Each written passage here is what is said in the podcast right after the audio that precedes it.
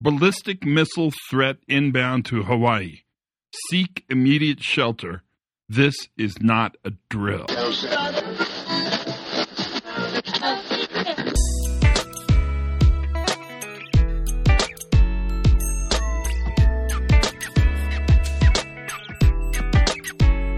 Hi, everybody. It's Todd Conklin, and this is the pre accident investigation safety moment. And that was simply an example.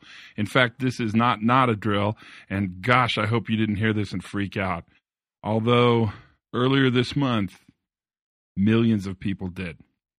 Shortly after about 8 a.m. local time on Saturday, a couple weeks ago, an employee of the Hawaii Emergency Management Agency, HEMA, settled in for the start of a shift. Um, and his duties included a whole set of internal tests and checklists and crossovers and handoffs. And one of the things he was supposed to test was the emergency missile warning system.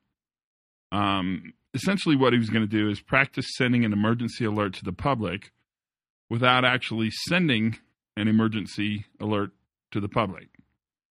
That kind of drill happened a lot. I mean, these happen all over. There's all sorts of drills. Wherever you work, I'm sure you've had the drills. And because there's been a lot of attention recently because the world is a mess um, on the potential threat, that drill had received a lot of attention. So the employee went to his computer at his little control panel in the HEMA office and uh, pulled down a drop down menu on a computer, and he saw two options test missile alert, and right beneath it, the word missile alert. He was supposed to choose the words test missile alert, and as all of us know, he chose missile alert. And what's crazy about this, from our standpoint, and really what we should talk about, is that that mistake is not even terribly interesting, and quite honestly, incredibly predictable, and not very causal. The bigger, deeper, richer question here is WTF? How could it possibly be that the actual switch that turned on the missile alert system was next to the switch that tested it, and they were both uh, completely without safeguard?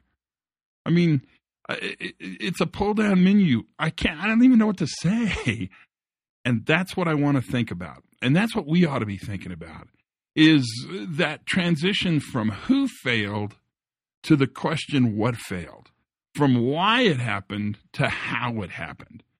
Because ultimately, what the worker did was simply be a human being predictable, amazing, adaptive. And I'll bet you for the one mistake he made, there's a million saves no one ever knew about.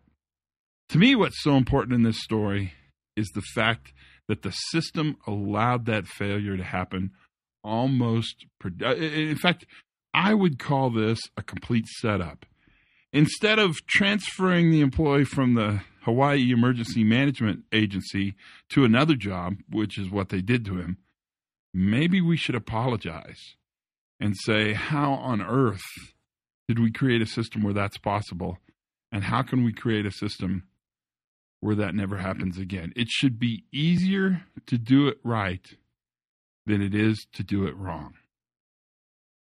That's the safety moment for today. Timely, interesting, and right up our alley. I bet all of you have had conversations around this. I thought it was time for me to share with you. Be good. Learn something new every single day. Have as much fun as you possibly can. Be brave. And for goodness sakes, be safe.